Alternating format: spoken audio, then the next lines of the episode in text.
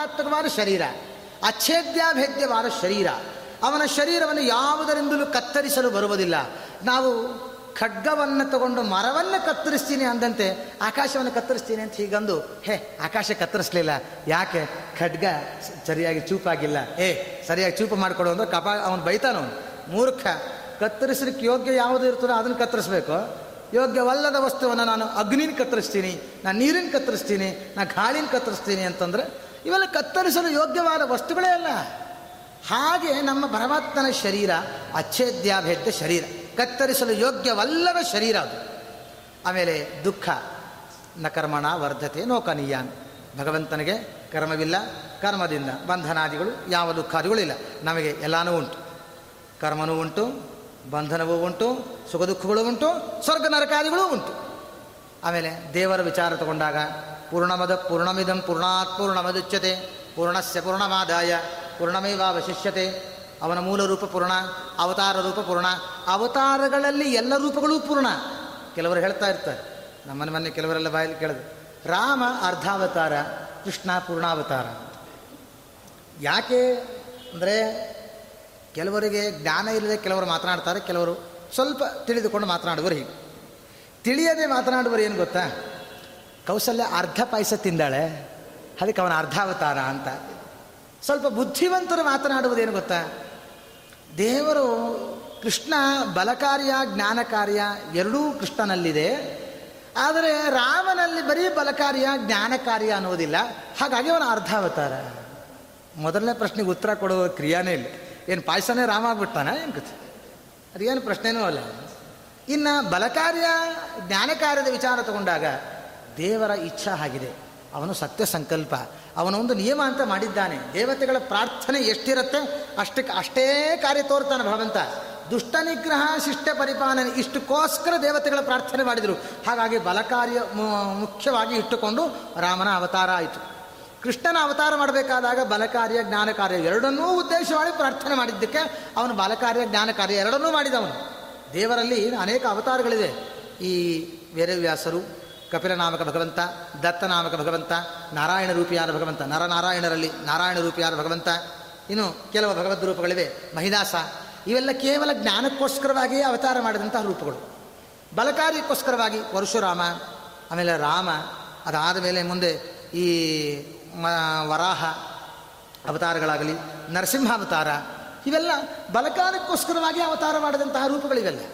ಹಾಗಾಗಿ ನಾವು ಭಗವಂತನು ಒಂದೊಂದು ಬಲಕಾರ್ಯ, ಒಂದೊಂದು ಜ್ಞಾನ ಕಾರ್ಯ, ಇವೆಲ್ಲ ಏನು ದೇವತೆಗಳ ಪ್ರಾರ್ಥನೆ, ಅವನ ಸತ್ಯ ಸಂಕಲ್ಪ, ಆ ಇಚ್ಛೆಗೆ ತಕ್ಕಂತೆ, ಅವರ ಪ್ರಾರ್ಥನೆಗೆ ತಕ್ಕಂತೆ ಅಷ್ಟಷ್ಟೇ ದೇವರು ಅನುಗ್ರಹ ಮಾಡಿ ಹೋಗ್ತಾನೆ. ಹಾಗಾಗಿ ಅವನು ಬಲಕಾರ್ಯ ಮಾತ್ರ ತೋರಿದ ಅಂಥೇಳಿ ಅವನ ಪೂರ್ಣ ಅರ್ಧಾವತಾರ ಅಂತ ನಾವು ಅಳಿಯಬಾರದು. ಅಥವಾ ಜ್ಞಾನ ಕಾರ್ಯ ಮಾತ್ರ ತೋರಿದ ಅಂತ ಪೂರ್ಣ ಅರ್ಧ ಅಂತ ಚಿಂತನೆ ಮಾಡಬಾರದು. ಅಥವಾ ಬಲ ಮತ್ತು ಜ್ಞಾನ ಕಾರ್ಯ ಎರಡೂ ಇರ್ತದೆ ಅಂತ ಹೇಳಿ ಪೂರ್ಣ ಇದಲ್ಲ.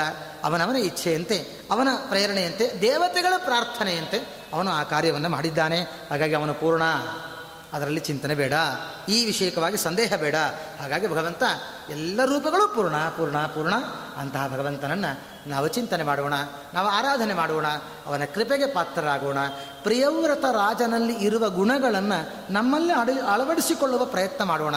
ಕಥಾಭಾಗ, ತಮಗೆಲ್ಲರಿಗೂ ಗೊತ್ತಿದೆ. ಮುಖ್ಯವಾಗಿ ಅದರಲ್ಲಿರುವ ಸಾರವಾದ ವಿಚಾರ ಪ್ರಮೇಯ ಭಾಗ ನಮಗೇನು ತಿಳಿಯಬೇಕು, ನಾವು ತಗೊಳ್ಳಬೇಕಾದ ವಿಚಾರವೇನು? ಬಹಳ ಇದೆ ವಿಷಯಗಳು. ನಾಲ್ಕು ದಿನ ಹೇಳಿದ್ದಾರೆ. ದೇವರು ಎಷ್ಟು ದಿನ ಏನು ವಿಷಯ ನುಡಿಸ್ತಾನೋ, ದೇವರು ಹೇಗೆ ಹೇಳಿಸ್ತಾನೋ ಆ ವಿಚಾರವನ್ನು ನುಡಿಯೋಣ. ಕೊನೆಗೆ ಶ್ರೀ ಶುಕವಾಚ, ಶುಕಾಚಾರ್ಯರು ಎಲ್ಲ ಪ್ರಶ್ನೆಗಳಿಗೂ ಉತ್ತರವನ್ನು ಕೊಡ್ತಾರೆ. ಬಾಣಮುಕ್ತಂ ಭಗವತ ಉತ್ತಮ ಶ್ಲೋಕಸ್ಯ ಶ್ರೀಮಚ್ಚರಣಾರವಿಂದ ಮಕರಂದ. ರಸ ಆದಿತ ಆವಿವೇಶ ಚೇತಸೋ ಭಾಗವತ ಪಾರಮಹಂಸ ದೈತಃ. ಕಥಂಚಿದಂತರಾಯ ವಿಹಿತಾಂ ಸ್ವಾಂ ಶಿವತಮಾಂ ಪದವೀನ್ನ ಪ್ರಾಯೇಣ ಹೀ ಹಿನ್ವಲ್. ಪರಮ ಉತ್ತಮವಾದ ಪ್ರಶ್ನೆಯನ್ನು ಮಾಡಿದ್ದೀಯಾ? ಸಜ್ಜನರಿಗೆ ಹಿತವಾಗುವಂತಹ ವಿಷಯಗಳನ್ನು ಮಾಡಿದ್ದೀಯಾ? ಭಗವಂತನ ಪಾದಕಮಲ ದ್ವಂದ್ವಗಳಿಂದ ಯುಕ್ತನಾಗಿರುವಂತಹ ಭಗವಂತನ ಪೂರ್ಣಾನುಗ್ರಹಕ್ಕೆ ಪಾತ್ರರಾಗುವಂತಹ ಪ್ರಶ್ನೆಯನ್ನು ಮಾಡಿದ್ದೀಯಾ?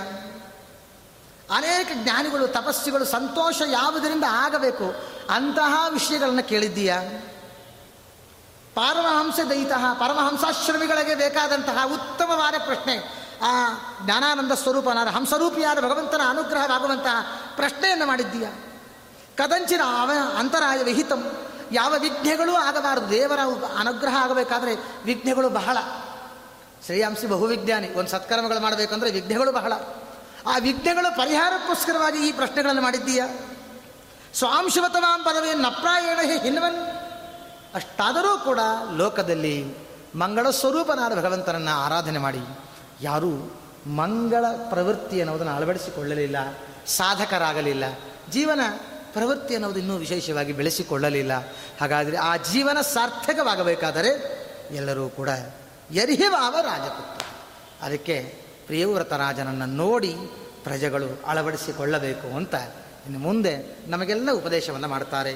ಆ, ಅವರೆಲ್ಲ ಉಪದೇಶ ಮಾಡಿದ ಎಲ್ಲ ವಿಚಾರಗಳು ನಮಗೆ ಅಳವಡಿಸಿಕೊಳ್ಳುವುದಕ್ಕೆ ಕಷ್ಟ ಆದರೆ ಒಂದು ಮಾತು ಮಾತ್ರ ವಿಚಾರವನ್ನು ಹೇಳ್ತೀನಿ. ವಿಷಯ ಏನು ಅಂದರೆ ಭಾಗವತ, ಮಹಾಭಾರತ, ಹದಿನೆಂಟು ಪುರಾಣಗಳು ಯಾವುದೇ ಶ್ರವಣ ನಾವು ಮಾಡಲಿ, ಆದರೆ ಒಂದು ಮಾತು ನಾವು ಅಳವಡಿಸಿಕೊಳ್ಳಬೇಕಾದದ್ದು. ನಾರಾಯಣನ ಸ್ಮರಣೆ ಮಾತ್ರ ನಿರಂತರ ಮಾಡುವ ಒಂದು ಪ್ರವೃತ್ತಿಗೆ ನಾವು ಬರಬೇಕು. ಅಕ್ಷಿ ಅಂತ ಸೀನ್ತೀವಿ ಸೀನಬೇಕಾದಾಗ ನಾರಾಯಣ ಅನ್ನಬೇಕು ಕ್ಷಮತೀವಿ ಕೃಷ್ಣ ಅನ್ನಬೇಕು ಎಡುವಬೇಕಾದಾಗ ಅಚ್ಯುತ ಅಂತ ಅನ್ನಬೇಕು ಭೋಗ ಮಾಡಬೇಕಾದಾಗ ತೇಗುತ್ತಾ ಇರ್ತೀವಿ. ಆ ಸಮಯದಲ್ಲಿ ಭಗವಂತನ ದಾಮೋದರ ಅನ್ನಬೇಕು ಹೀಗೆ ಒಂದೊಂದು ಒಂದೊಂದು ಕರ್ಮದಲ್ಲೂ ಭಗವದ್ ರೂಪಗಳ ಚಿಂತನೆ ಮಾಡ್ತಾ ನಾವು ಹೊರಟ್ರೆ ನಮ್ಮ ಪಾಪಗಳು ಪರಿಹಾರ, ನಮ್ಮ ಉದ್ಧಾರ, ನಮಗೆ ಯಾವ ರೀತಿ ನಾವು ಮೋಕ್ಷವನ್ನು ಹೊಂದಬೇಕು ಅನ್ನುವ ವಿಚಾರ ನಮಗೆ ಗೊತ್ತಿಲ್ಲ. ಆದರೆ ದೇವರು ಅದನ್ನೆಲ್ಲ ಸುಖವಾಗಿ ಮಾಡಿಸಿಬಿಡ್ತಾನೆ. ಕೋಟಿ ಜನ್ಮ ಇನ್ನೂ ಮುಂದೆ ಇತ್ತು ಅಂದರೆ ಈ ನಾರಾಯಣನ ಆರಾಧನೆಯಿಂದ ಅದನ್ನು ನೂರು ಜನ್ಮಕ್ಕೆ ತರ್ತಾನಂತ ಭಗವಂತ. ಎನ್ನ ಹಾಗಾದರೆ ಇನ್ನು ಉಳಿದ ಅಷ್ಟು ಜನ್ಮಗಳು ನಮಗೆ ಕಳೀತಲ್ಲ. ಇದೇನು ದೇವರ ಆರಾಧನೆ. ಇದನ್ನಾದರೂ ನಾವು ಮಾಡಲಿಲ್ಲ ಅಂದರೆ ಗರುಡ ದೇವರು ನಮ್ಮ ಧಿಕ್ಕಾರ ಅಂತ ಬೈದಿದ್ದಾರೆ. ಆ ಧಿಕ್ಕಾರಕ್ಕೆ ಪಾತ್ರರಾಗುವುದು ಬೇಡ. ಅವರ ಅನುಗ್ರಹಕ್ಕೆ, ಅವರ ಅನ ಅನುಗ್ರಹ ಹಸನ್ಮುಖಿಗಳಾಗಿ ನಮಗೆ ಅನುಗ್ರಹ ಮಾಡುವ ಒಂದು ಪ್ರವೃತ್ತಿ, ಇದು ನಮ್ಮಲ್ಲಿ ಅಳವಡಿಸಿಕೊಳ್ಳೋಣ, ಸಾಧಕರಾಗೋಣ. ಭಗವಂತನ ಕೃಪೆಗೆ ಪಾತ್ರರಾಗೋಣ. ಶ್ರೀಕೃಷ್ಣಾರ್ಪಣ ಮಸ್ತು ಮಧ್ಯೆ